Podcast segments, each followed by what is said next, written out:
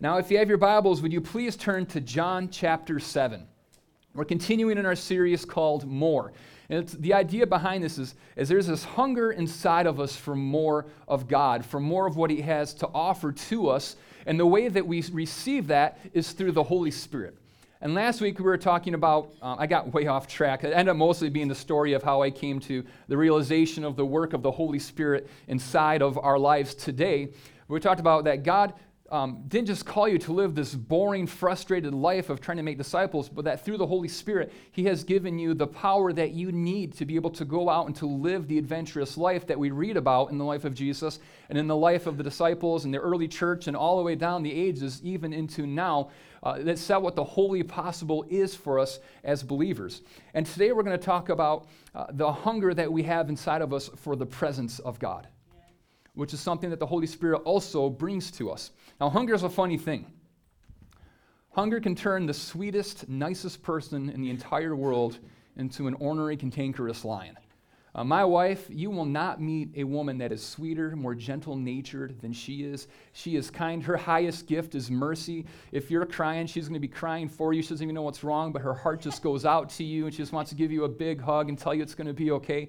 And she's just that type of a person, so meek and mild and just a sweet, sweet woman. I am blessed to have her. Her only weakness is her taste in men, but that worked out really well for me. So, what happens though is that when she gets hungry, she becomes a different person. She is not sweet, mild mannered, meek Anna anymore. She's like, I need to eat now. And I'm like, where did that voice come from? And she's like, we need to eat. And I'm like, well, what do you want to eat? I don't know. You make up the mind, but we got to eat now. And she's like, ah, my head hurts. I'm getting dizzy. Like, it's been an hour and a half since we ate. Like, seriously, you need to eat again? And she's like, I need to eat now. So I'm like, all right, where do you want to eat? And she's like, she wants me to pick the place that she wants to eat without her having to say it. So when I give the wrong answer, she's like, no, not there. And I'm like, well, where do you want to eat? I just want, I just want you to pick. And I'm like, okay, well, how about this place? No, not there. Well, I thought you wanted me to pick. So one day, I decided I was going to teach her a lesson. I thought, you know, I'm a teacher. That's my spiritual gift. It's what I do. I'm going to teach her how to communicate better and how to not play this game with me. So I decided I'm going to teach her about playing games I'm playing a game with her. As you can see, this isn't going to work out already. The logic was not sound. And so I tell her, hey, you know what? I'm not going to make a decision. You're just going to have to choose and you're going to have to live with it. And she's like, no. And it's like it turns into this whole debate about who's going to choose, where we're going to eat. And I'm not going to make a decision and she's not going to make a decision. So we're all getting hungry. And now I'm starting to get angry and cantankerous. And what I discovered was this was that idiot husband plus hungry wife equals marital strife. it did not go well for me. I discovered I am not the Holy Spirit. I cannot lead her into truth. I cannot change her heart. I just need to be like, okay, honey, I just want you to be happy. So why don't you tell me, give me three options? And then she gives me three options, and I pick the wrong two, and then we finally figure out what the right one is. So that's how I've grown. But you know what's even stranger than hunger and how it works in you? Is thirst. Because you can go a long time without eating. I mean, people do 40 day fasts sometimes. That's crazy. That's one of those things where I would love to do that someday, but not really. Uh, but it's something that you aspire to, like the people do ultra marathons. I would kind of like to do that someday, but not really. But when you get thirsty, it's an entirely different type of an appetite that's stored up in you because you can go a long time before you die without food, but it's only a few days without water and you will perish. And my little girl, Brielle, she's also just the sweetest, cutest, cuddly little girl.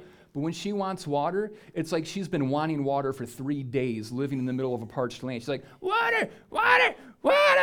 And she just screams and screams, and you're looking for her little sippy cup, and you're trying to find it, and you're throwing it at her. And then as soon as she gets that water, she says, ah, yeah, yeah, yeah. She's all fine again. I'm like, what on earth is going on? But you know what it's like to be thirsty. You ever been out there where it's hot and it's humid and it's sticky? I used to bale hay as a kid because my parents were hobby farmers, which is, again, why would you be a hobby farmer? That's not a good hobby. And so I'd be throwing hay bales up into the mow and it's hot and you're getting the hay in your mouth and it's like, ah, oh, and your, your lips are cracked and it's dry and you're just, you need water and you get that glass of water, and the only time you ever hear people go like, ah, is when they drink water. It's the only thing in the entire world that makes you smack your lips and just like, ah, because it revives you, it refreshes you. You feel like you were perishing one moment, you drink a glass of water, and you're fine again. And the reason that you have these, this hunger and this thirst inside of you because it's an indicator that you need more. You get hungry because you can't grow and you can't even sustain life if you aren't continually bringing food in. You get thirsty because you cannot live even for a few days or have any kind of strength in life if you aren't constantly bringing water into your body. Hunger and thirst are an indicator that there is more that you need. And the same thing is true for us as Christians. There is a hunger and there is a thirst inside of us, and it's an indicator that there is more that is to be had. Now, the nation of Israel, they found themselves in a really interesting place when it came to thirst, and I think we can probably relate to them a little bit. But we know that Moses has been sent by God to lead them out of slavery in Egypt. They are miraculously saved from the bondage of slavery through signs and wonders. God causes all kinds of miracles to happen, leads them out from the nation of Egypt. They're on their way to the promised land. They just get out their little ways, they're up against the sea, and then, you know, Pharaoh changes his mind. They send the army out after them. They're like, oh, God, why have you brought us out here so we could die here? Couldn't we have died in Egypt in our own homes? Like, why do we have to do this? And so God parts the sea and they walk through on dry land. Army tries to chase them. I don't know about you, but if I'm a foot soldier and to see the waters parted, I am not going out anywhere near that water. I am staying well away. But they think, let's go through too. You know, they go through, waters come down on them, the army's destroyed, Israel is saved, and they go on their way. But they get into the desert, they're just a few days in, and they get thirsty. Because deserts are dry places. There is not just rivers flowing through the deserts. There aren't lakes all over the place. So they're out there, two million people, and they figure out we don't have any water. And you know, they probably would have done, you think, okay, well, they just saw God miraculously lead them out of Israel. We just saw God part the sea, destroy an army. So what are they going to do? They're just going to say, hey, God, we need some water. Can you hook us up? But what they do instead, and I love this response, is they say, why did you bring us up out of Egypt to kill us and our children and our livestock with thirst? Thanks a lot, God. I love that mature attitude that they have towards him. They've seen all of these miracles occur, and like, God, you just brought us out here to die without water. And so God tells Moses, I want you to go and I want you to strike this rock with your staff. And when he does that, miraculously, water just gushes out of this rock, and the entire nation is saved. They have this endless supply of water now for them. They're all able to drink, they're revived, and they're able to continue to sustain life and to move on to what it is that they're called to do. Now, this was a very important miracle in the life of the nation. And it was something that they continued to celebrate. One of the big feasts they had was the Feast of Tabernacles. And as a part of that, what would happen was the priest would go out there and they would march around the altar seven times and they would take this golden flagon that they would dip into a pool and they would come and pour that out at the base of the altar. And it was symbolic and it was remembering the way that God had provided water for the nation of Israel when they were in the desert and had sustained their lives. When God does something like that, you're going to remember it. And so every year, this is part of what they're doing at the Feast of Tabernacles. And when Jesus comes onto the scene, he's there at the feast one day, and it's on the last day of the feast. And as they're, they're doing this ceremony of the pouring of the water, it says this in John chapter 7, 37 through 39. Jesus stood up and cried out, If anyone thirsts, let him come to me and drink. Whoever believes in me, as the scripture has said, out of his heart will flow rivers of living water. Now, this he said about the Spirit, whom those who believed in him were to receive. So they're doing this ceremony where they're pouring out the water. They're remembering how it was that God preserved their physical lives in our fleshly bodies. And Jesus stands up and he yells out, you know, this is not something you're supposed to do in the middle of the ceremony, but he stands up and he cries out in a loud voice, These things that you've been doing, this was all pointing to me. Because you see, God wanted to do more than just preserve your earthly, fleshly lives. There's a thirst inside of you for the presence of God. It's something that you've been longing for since the day that you were born, is for more of the presence of God. And this is what I am going to give you. The day is going to come when I'm going to send you the Spirit. And when you receive the Spirit, what it's going to be is living waters inside of you that don't just refresh your physical body, but bring revivification and life to your spirit. So much more than what you ever could receive from any water that you drink from a well. When you receive the Spirit that I'm going to send to all of those who believe in me and put their faith in me for salvation, is the very presence of God inside of them. I'm going to bring water to your soul. I'm going to bring life to you because you have this thirst inside of your spirit for God. I love how David, he writes, The one thing that I ask, the one thing that I'm seeking is to see your glory, God.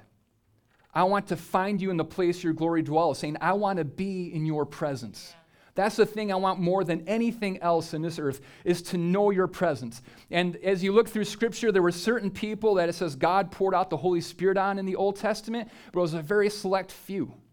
There were a few prophets, and David, for example, was a king. There were even some people like uh, different judges and stuff, but it was a very select, limited amount of people that could know the presence of God. And Jesus is saying is that I'm going to send you the presence of God, the Holy Spirit, the third person in the Godhead. God himself is going to come and dwell inside of you and satisfy that desire, satisfy that thirst that you have for God inside of your heart. I imagine the people sitting there after they get over the shock of Jesus standing up and starting to shout in the middle of their ceremony, they've got to be thinking, like living water?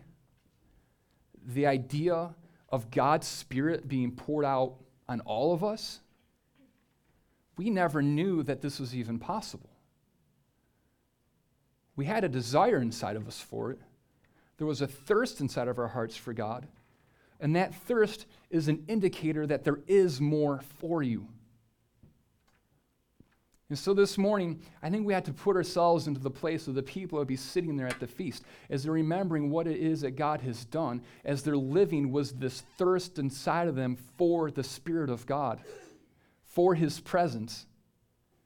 Now, hearing that this is a possibility for us, that this is something that Jesus has promised us, that He's going to send the Spirit of God on us, that's going to be a river of living water pouring out from our heart it's going to change the way that we live.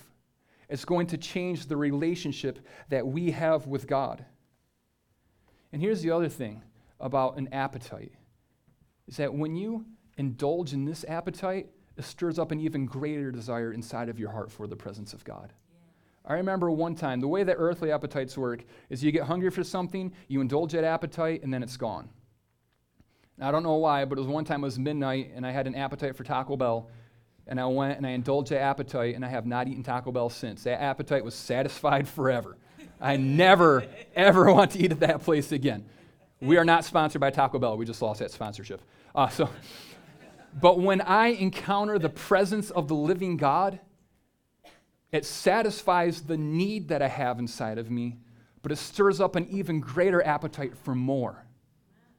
I have a satisfaction inside of my heart but there's an even greater appetite that wells up, and it's like, God, I want more of your presence. What I just tasted, what I just saw, what I just encountered, I love that, and thank you for that. But God, I want even more of that tomorrow.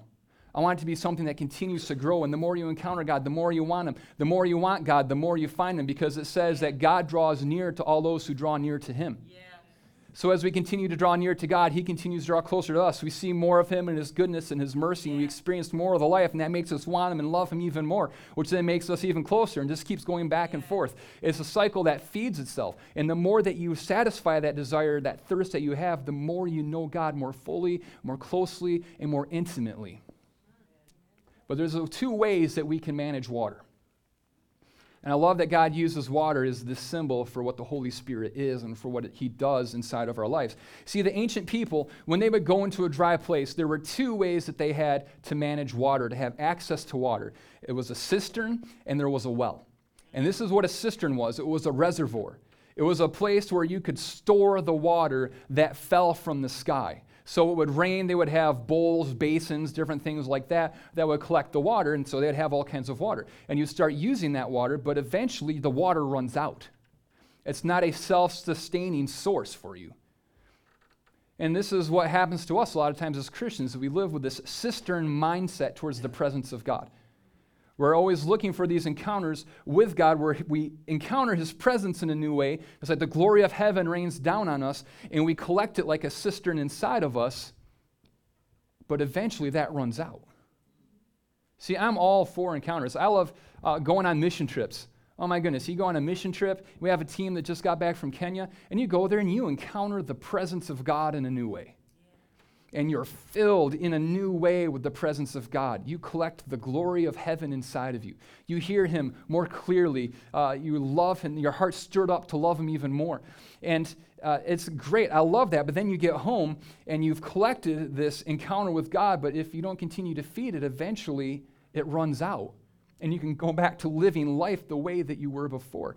I love going to Jesus culture concerts and Hillsong concerts because you go there for a night of worship and there's nothing like thousands of people gathering together to glorify Jesus. You encounter God in a new way, and that's great, and it fills up your cistern, but it's not something that will last you forever. So I remember the first time that I encountered the power and presence of God was when I was 14 years old at a missions conference, and God spoke to me and called me into ministry, and I was like, oh my goodness, this is incredible that I got to encounter God in this way. But that was a cistern moment for me. And as I started going through the week after that, I noticed I felt less and less of the presence of God every single day. And so my solution was, man, I need to, we need mission conferences every weekend. Every day we need to have these people from all over the world coming in and telling us about what it is that God's done. I remember after my first mission trip and encountering God so powerfully in Mexico and being used by him and feeling like my life had new meaning and purpose in doing this. And I got back and I started to lose that feeling again. And I remember talking to the missionary. I was, I was talking to him and I said, You know what? I think I need to move down to Mexico. I need to do this because I sensed God so powerfully when I was there. And he laughed at me. He's like, Jeremy, God isn't in Mexico, He's everywhere. And if you aren't encountering the presence of God in Michigan, then you're not going to encounter the presence of God in Mexico if you move down there. Because it'll last you a week or two, and then I'll run out. And he's like, because let me tell you, I live here, and it's tough. There are days when I don't feel the closeness and the power of presence in God in my life. He says, but if you can figure out how to tap into the presence of God in Michigan, then it's going to be with you wherever it is that you go. And you will live with that presence of God in your life and that sense of purpose and power and passion for Him. All of these things will be a part of the way that you live your life. Because, see, what he's talking about is the second way that ancient people would manage water, which was to dig a well. So if you dig into the ground, you go deep enough, yeah. and you're going to hit the underground systems of water. And so that's what they would do is they would dig these they dig these big holes in the ground they would dig a well and then they always had access to water and this is what we have to do as christians is it's good to have those cistern moments go to the concerts go to the mission trips go to the missions conference all of these things those are great things to do and you should do them but you can't rely on having your spiritual life sustained by these sorts of moments. You have to dig a well. You have to tap into the presence and the power of God daily in your life, where every morning you go to that well and you draw up that water that you need to sustain you and to revive your soul, to allow you to continue to grow in the Lord. We have to be a people that don't just rely on the cistern moments, we have to be a people of the well. And this is something that even the disciples didn't understand. Because think about this they're walking with Jesus, God in human flesh is here with us, and they're following him around. They're learning about the kingdom of God. They're seeing him perform all of these miracles. Incredible things are happening. They, they know the presence of God because they're physically walking with him. They can give him a hug. They're hearing his words clearly. But Jesus says, It's to your advantage that I leave you so I can send you the Holy Spirit. And I'm not a smart man. Neither were the disciples, and that just goes against logic. Like, God, how can it possibly be to our advantage to have the physical manifestation of God leave us? How could that possibly be better? Because what they didn't understand was that walking with the physical presence of God on the earth was still a cistern experience for them. And God called them to be a people who had wells of living water inside of them. Because what happens when Jesus sends you out to make more disciples? If the way that you encounter the presence of God is through the physical manifestation of something, then when you get away from the physical person of God, then you are going to run dry eventually. The Holy Spirit inside of us, God inside of us, is a well that is a constant source of the living water that we need to do everything that God's called us to do and to live with passion in our life, to live with a sense of purpose, to be able to continue to nourish our souls, revive us, strengthen us, and propel us into future growth, and to do all of the things that God has called us to do. Amen. So, this is how we live. If we want to do well living, I don't mean good living, I mean digging your well living, the first thing that has to happen is it begins with a thirst. Jesus said, If anyone thirsts, let him come to me. We don't come to God unless there is a thirst inside of us. If you aren't thirsty, then you won't believe there is more. You will never move. You will never do what is required of you to do to be able to satisfy that thirst. And so, a lot of times, what happens is you have an encounter with God or things are bad in your life and you recognize that you need His presence, well, so that's when you seek God. But sometimes you can get to a point of where you've neglected to continue to drink of the living waters that God gives you. You've neglected the presence of God in your life, and you can get so thirsty that you don't even know you're thirsty anymore. You know what the last thing is that people do that die of hypothermia? Is they strip off their clothes because they feel hot. They're dying of cold, but their body's telling them that they're too hot, and so they're removing their garments, the things that they need to sustain life. And sometimes what happens is you are so deprived of the presence of God in your life that the very thing you need is the very thing that you don't go after. And even when someone's like, hey, you need a glass of water, no, I'm good. I'm all right. I'm actually a little waterlogged right now. My hands are kind of pruny. No, your hands aren't pruny. They're shriveled up because you don't have any water in you. And so this is the thing is if you know that you need an encounter with God, you need his presence in your life, then the first thing you do is you say, "God, would you stir up a thirst inside of me?" Yes, because this is a promise that Jesus gave. He said, "Blessed are those who thirst and hunger for righteousness, for they will be satisfied." That when you thirst and when you hunger for the presence of God, you receive the presence of God. But if you don't have that thirst and hunger inside of you, then it's something you will never do. The reason I made a decision to turn my life over to Jesus, put my faith in Him for salvation, and to make Him the Lord of my life, where I would follow Him every day of my life, is because I had a thirst inside of me for Him. Because I saw how good God was, and I saw how messed up I was. And I said, God, what you have is better than anything I've ever encountered before. I want you. And stir up that thirst. Keep going after it. And then the second thing is we have to dig deep. The well living means that it's a life that digs deep. You see, when I married my wife, I got all of my wife and she got all of me, but I didn't know the first thing about her. You know, your spouse is like a treasure mine the more you dig into them over time, the more you discover these beautiful things about them.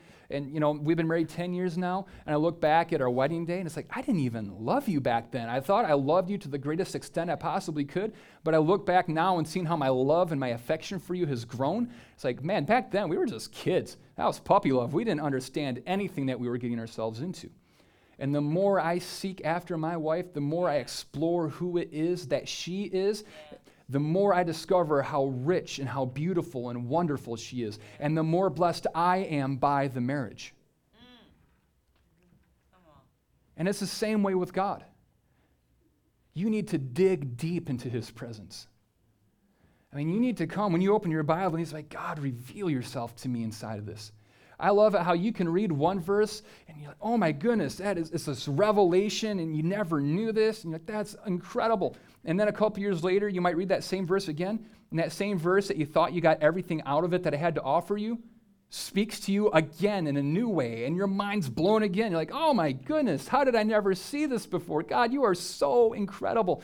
Or as you pray and you see God answer prayers. Last week, after I told my story about uh, the first person I prayed for healing for, the rotator cuff was torn, and God miraculously healed it. We prayed for two people last week with torn rotator cuffs. I don't know what you guys are doing in this church that you tear so many rotator cuffs.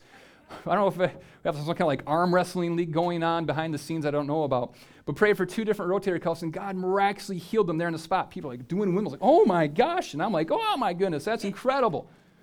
But the more we dig into God in prayer and see Him answer these prayers, the more we love Him, the more we thirst for Him. We just have to keep pressing into who He is because there's more to Him than we will ever be able to know. We will never exhaust the knowledge of who He is. We will never exhaust the revelation of how greatly He loves us. The thirst that we have will never go away and will also never be left wanting. Every time we come and we drink, it's, it's like, ah, God, that was so good. I encountered you in a new way. I saw fresh and again how great you are how much you love me. And Jesus, it brought life to my soul, and I want even more of you. You have to dig deep, because here's what happens too: is if you dig a well for yourself, if you just got you know, your little nomadic hunter out there and you need some water, so you dig a well, you don't have to dig that deep to have enough water for who you are and to sustain you. Then you get married. Then you have kids. Like, okay, I got more people. I need to dig a little bit deeper of a well. And then all of a sudden, you know, it turns into 100 people and people come to your house for the family gatherings. Oh my gosh, I have hundreds of people now. You got to dig that well even deeper because you need more access to water. Well, Jesus said that in your heart, when you receive the Spirit, there are going to be rivers of living water that pour from your heart. That means it's not just water for us, it's more than we need. It's more than we can contain. It's supposed to be water that pours out of us and blesses all of those who are around us. It's the perfect picture for the way that we do ministry. When I pray for people for healing, is it that I know the right words to say or I'm such a great guy that people are healed? No, it has nothing to do with me. It has everything to do with the power of God that flows out of me. When you go there and you're trying to share the gospel with someone, it's not that you know all of the right verses to quote and you've got it down, you have the inflection right as you're going through your, your uh, story of it. It's that when you speak these words, it's that the Holy Spirit and the power and the anointing of God that's inside of you is being released and coming out on the people that are around you. It's rivers of living water pouring out from you onto those who are around you. And the bigger the platform it is that God's given you, the more influence that God gives you, the deeper you need to dig that well so that it doesn't run dry. The more people that God gives you to minister to, the more you need to be digging that well so that there's more of God that you have to offer the people that are around you. And then the third thing that you have to do is you is that well living protects the well.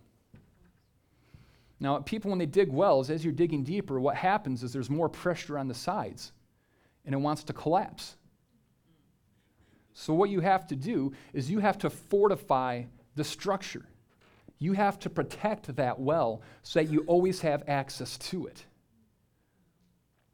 See, the more God uses you, the more that you're doing for the kingdom, the greater the pressures are going to be on you. And what dug that well and what brought you that source of living water, the place where you encounter the presence of God so much and the Holy Spirit continues to just fill you in new ways, is as you're spending the time seeking the presence of God. As you're spending your time in prayer, as you're spending your time reading the scriptures and just meditating on God's goodness, as you're spending time just listening from to speak to you, that's digging the well. That's jumping into the fullness of who God is. But the more you do this, the more pressure and the more distractions that come along with it. And you can get so involved in trying to do ministry and trying to do the things you feel like God's called you to do that you don't protect the well, and the pressure eventually causes it to collapse. And then you have nothing to give people. You find out real fast when you're trying to follow God's plan for your life that if you're relying on your strength and your ability and your power, you can't do anything.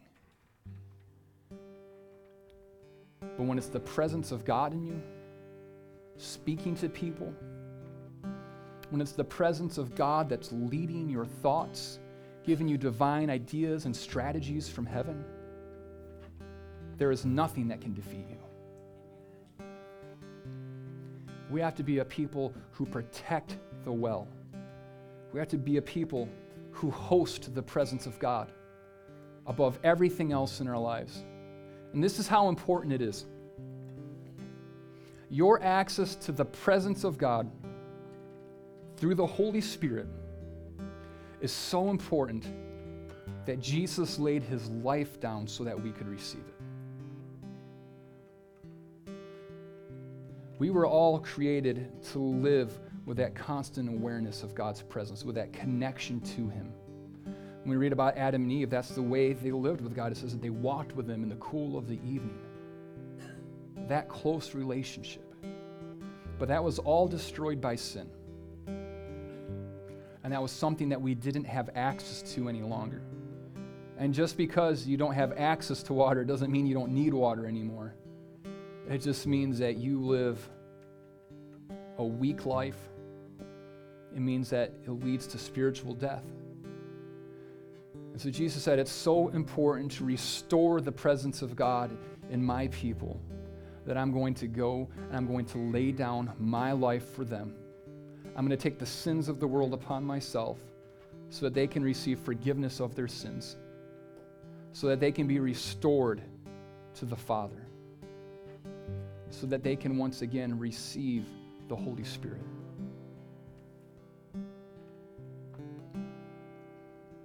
And this morning,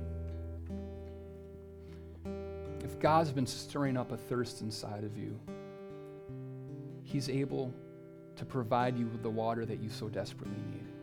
Would you guys stand with me this morning?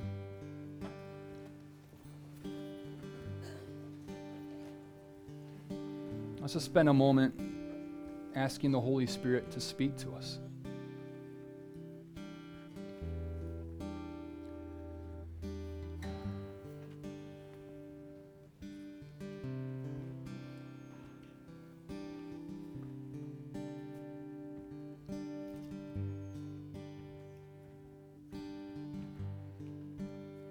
Two things that I think that God wants to do this morning. It's number one, if you've never made that decision to follow Jesus, if you've wanted the presence of God in your life, there's been a hunger and a thirst inside of you for that. This morning, He's here to meet you. He's here to bring new life inside of you. He wants to adopt you into His own family as a son, as a daughter, as a joint heir with Christ Jesus to forgive all of your sin, remove all of your guilt and all of your shame, and lead you into a new life, the life that He always created for you to have, where you know His voice, you know His presence. And if that's you this morning, I mean, every eye is closed, but just as a symbol before God of saying, That's me, God, I want you. I want to follow you. I want to know your presence in my life and receive the forgiveness of my sins. Be so bold as just raise your hand and say, Jesus, I want you this morning. Thank you. And then there's the other thing he wants to do is if you've been following God and you've known him, but you've run into a dry season in your life, and you know that you need more of that living water, you need more of God's presence. You need to dig that deep well. You need to receive more of the Holy Spirit. When you raise your hand with me, too, is to say, God, I don't want to be a cistern person anymore. I want a well in my life that springs life from it. Thank you. And let's pray this together. Jesus, thank you for your love. Thank you that you would die on the cross for me to bring me forgiveness of sins. Jesus, I put my faith in you. Jesus, I put my faith in you. God, lead me into your ways. Lead me into your way. Lead me away from the old life Lead me away from the old life and into the new. Thank you for the promise of the Holy Spirit. Thank you for the promise of the Holy Spirit. And I pray now that I would receive more, And I pray now that I would receive more, more of your presence in my life, more of your presence in my life, more of your leading in my life, more of your leading in my life, more of just life in you, God.